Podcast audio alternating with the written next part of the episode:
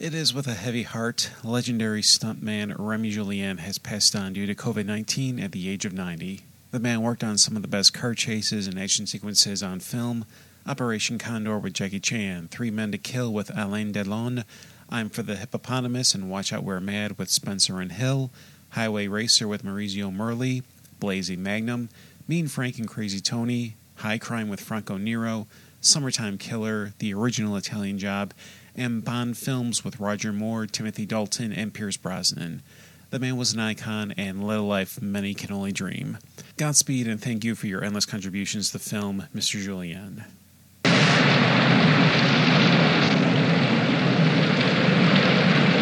you're not satisfied with the arrangements, you can complain to the management.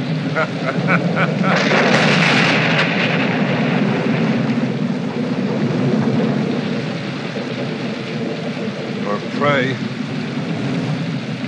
If there's a God left up there to believe in.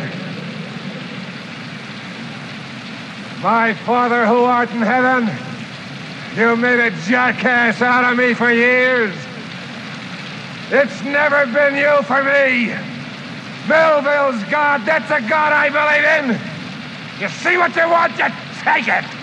You take it.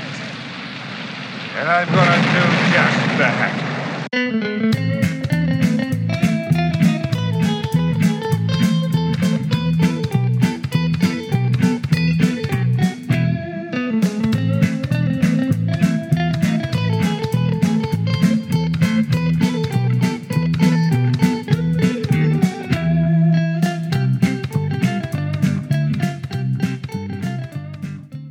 folks, Mackenzie Lambert here, your host for and the Movies, where we look at everything from art house to grindhouse. I know this episode is a week later than previously anticipated, but I needed the break. Today we are looking at select films from 70s genre director William Girdler. Those films include Asylum of Satan, Project Kill, Grizzly, and Day of the Animals. But before we look at the movies, let's look at the man himself. Girdler was born in Louisville, Kentucky on October 22, 1947. Girdler was born into a prominent family and served in the Air Force. He co founded Studio One, starting out in commercials before moving on to feature films. His first feature film would be Asylum of Satan. Other films of note outside of the four featured on this episode include Three on a Meat Hook, Abby, Sheba Baby, starring Pam Grier, and The Manitou. Girdler died in a helicopter crash while scouting locations in the Philippines on January 21, 1978. Now let's dive into the movies. We got movie night!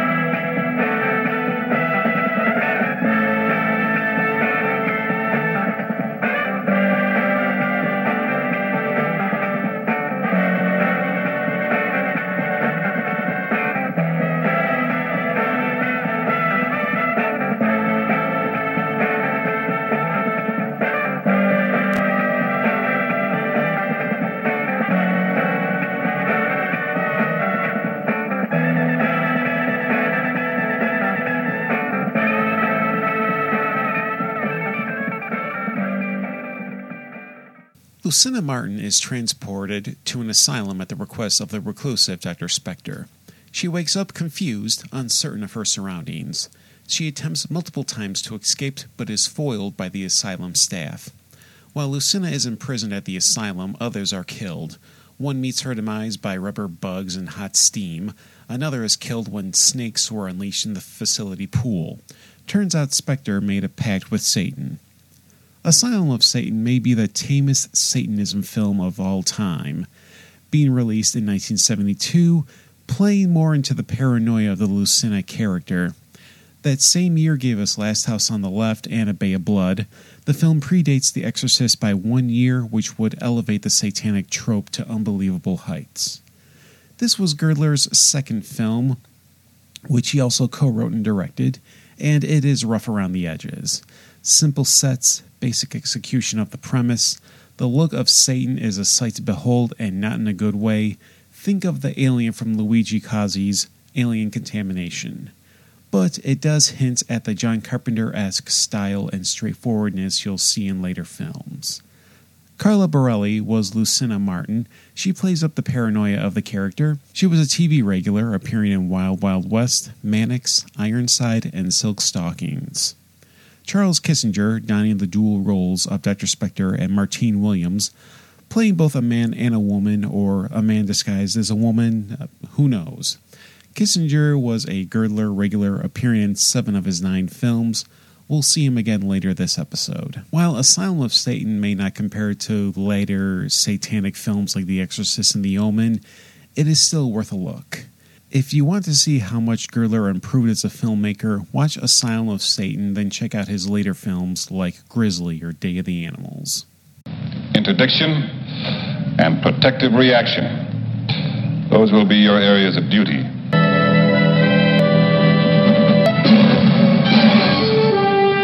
You will gradually reach a point of acceptance where you will begin to surpass everything that you have ever done before. And to accomplish this, you will be given vitamins to increase your stamina, chemical injections to expand your mental capabilities. I've had the project for six years, Frank. I've had enough. Okay. Now you're the head of it. Doesn't that mean something? The program has changed, can't you see that? The project is different. It's more drugs now, more mind control. Well, it's necessary The for whole increased thing is wrong, Frank. You can't do that, and you won't do that. Frank, I'm going out. Lassiter, 712. Yeah. Get me a medical survey team over here. As soon as possible, yes.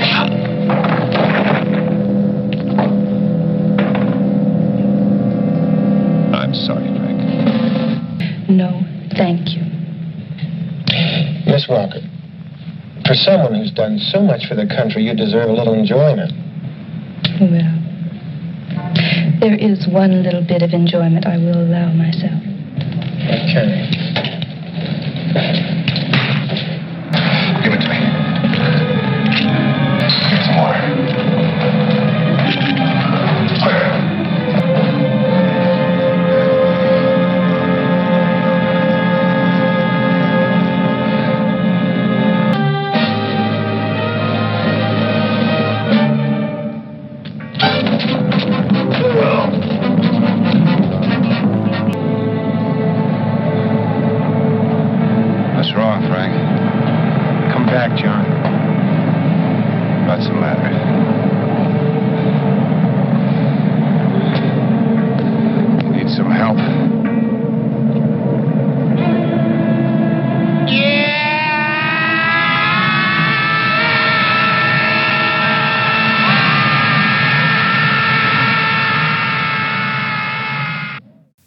Project Kill opens with a dramatization of an assassination attempt by sniper ninjas on the Canadian ambassador.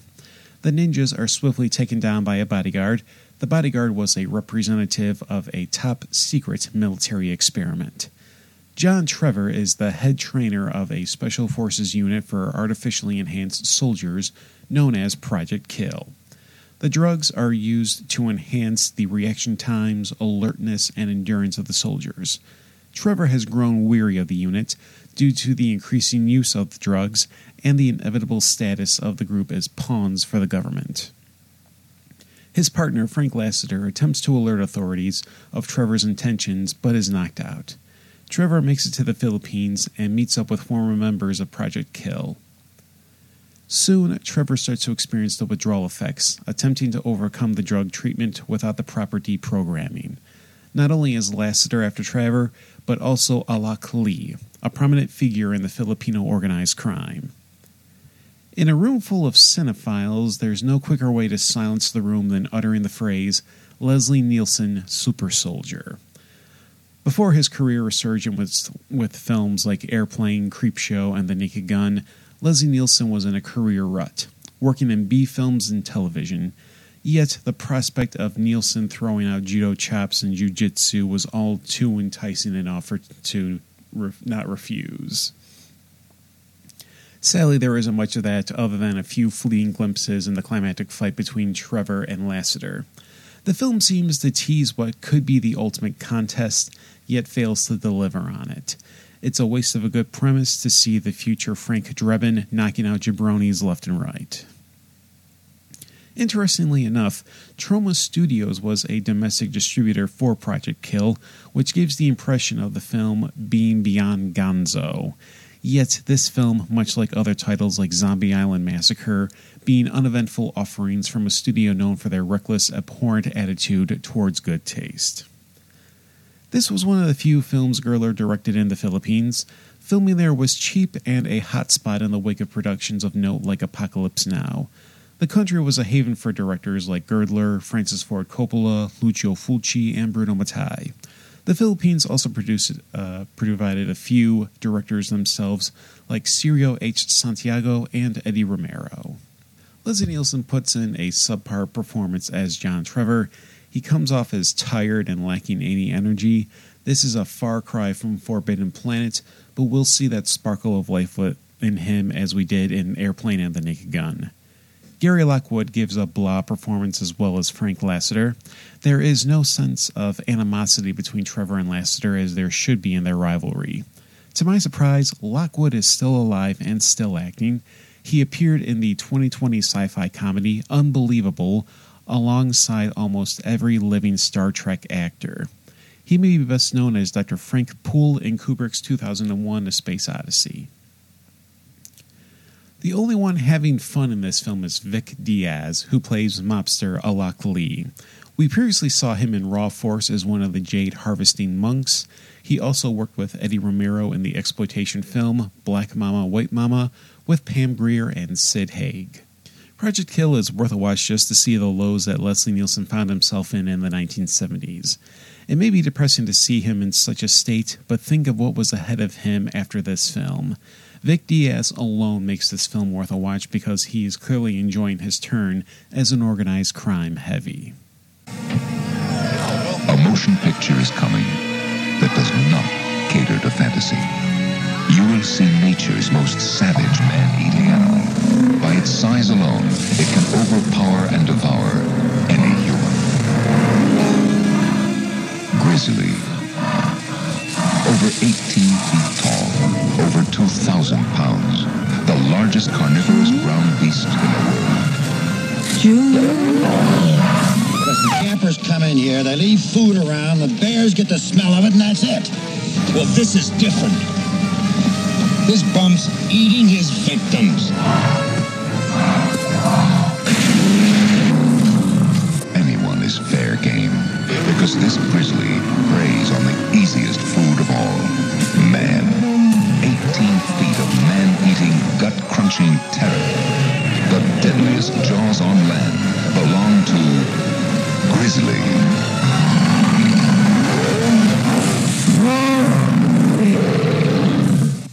A pair of campers are slaughtered by a grizzly bear. The park rangers find the girl's remains while on patrol.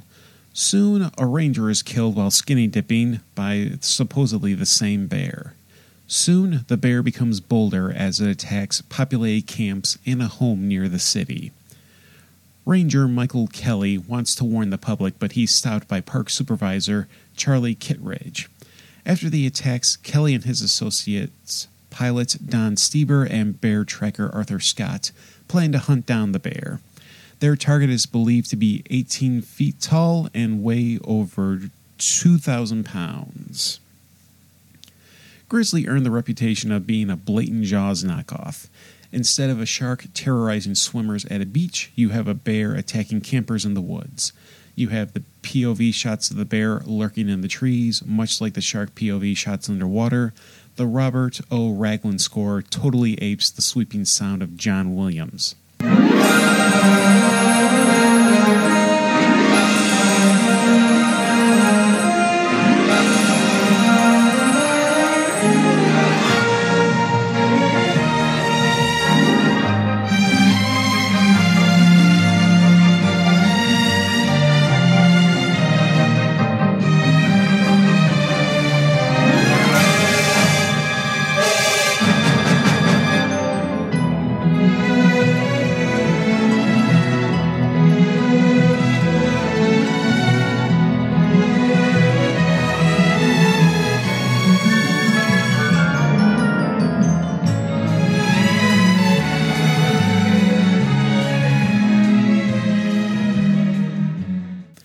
That's not enough, Kelly, a head ranger in place of Brody, the police chief, Don Steber, the pilot, as the stand in for Hooper, the Richard Dreyfuss character, Arthur Scott, the bear tracker, filled in for Quint, the shark hunter, Charles Kittredge, the park supervisor, was the equivalent to the Jaws mayor. Please don't be like the mayor in Jaws. and never compare me to the Jaws mayor. Never! Yeah, I just used the soundbite from the atrocious 2016 remake of Ghostbusters. Let's move on. To be fair, the film was influential to a degree. In an interview with GamePro magazine, one of the Capcom developers credited the final battle with the Killer Grizzly as inspiring the battle with the Tyrant in the original Resident Evil. The use of the rocket launcher on the bear was mimicked in the game with the use of the rocket launcher on the Tyrant. Despite the negative reviews by critics, the independent film raked in $38 million on a budget of around $750,000. There was a bit of a spat between executive producer Edward L. Montoro and Girdler when Montoro tried to keep all the profits from the international distribution paid by Columbia Pictures. Girdler took Montoro to court, and Girdler won. Christopher George capably takes on the role of Ranger Michael Kelly. George brings his everyman charisma to the character. I know we've talked about George on the episode for Lucio Fulci's Gates of Hell trilogy. Uh, that was episode 17. Richard Jaeckel hams it up as Arthur Scott, the bear tracker. He brings an eccentric tone to the role. Jaeckel had his share of noted credits. The Dirty Dozen, Starman, and hundreds of TV appearances. Andrew Prine, with his smooth southern drawl, plays the helicopter pilot Don Steber. He's also credited with the story of the Indian tribes slaughtered by the bears. Plenty of mainstream and genre credits The Miracle Worker, Gettysburg, and The Lords of Salem. He's another one with hundreds of TV credits. Rounding out the supporting cast is Joan McCall, Joe Dorsey, and Girdler regular Charles Kissinger. A simple concept, a great cast, and you'll be catching all the referential moments to Jaws. It's better than most will be willing to give it credit for. Gonna be a rough trip. Are you big and bad enough to handle it?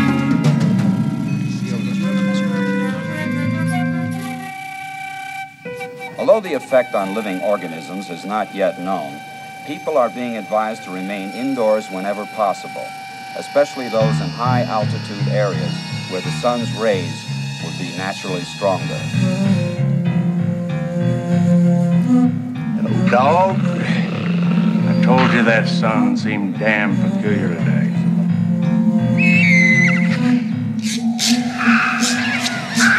God sent a plague down on us because we're just a bunch of no good fellas. Sure are that, Sam. Something strange in the woods, and I don't know what it is. I know these city folks sure wouldn't take much to panic them. Damn it, Doc, get out of here.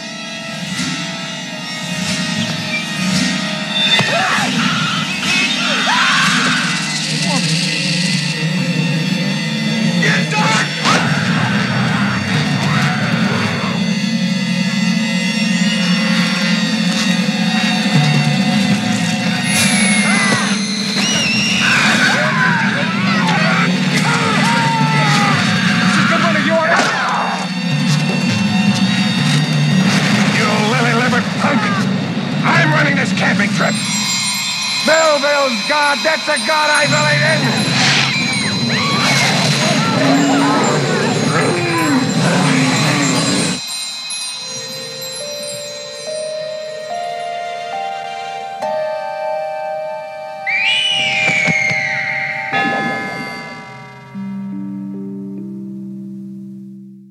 Day of the Animals opens with a text crawl warning of the depletion of the ozone layer the ultraviolet radiation affecting animals and people. This isn't the first time we've seen this concept. The Giallo autopsy with Mimsy Farmer used this concept, as did John Carpenter's Assault on Precinct 13. A 2001 study from the Department of Psychology at Iowa State University proposed the idea that rising temperatures would lead to a greater aggression and violence exhibited by the human populace. Day of the Animals uh, kind of gives us a hypothetical vision of what this could be in real life. Before going on a days long hike with tourists, Ranger Steve Buckner is warned about strange incidents and animal attacks from the last few days. Buckner reluctantly refuses to cancel the hike, and the group is flown into the mountains. As the group travels through the mountains, hawks and vultures start to appear along the trail. They begin to show signs of agitation and ferocious behavior. During the first night, the camp is attacked by a pack of wolves. The group fights them off, but one of the hikers, Mandy, is badly wounded. This is only the beginning of the assault on humanity by nature. Day of the Animals often gets mistaken for a sequel to Grizzly. Uh, this is mainly due to the reunion of actors Christopher George and Richard Jaeckel with director Girdler and producer Montoro. There actually is a Grizzly sequel that was considered lost for decades until a working print was discovered. That sequel features the likes of John Rhys Davies of Lord of the Rings, George Clooney, Laura Dern, and Charlie Sheen. This was not directed by Girdler as he died before production.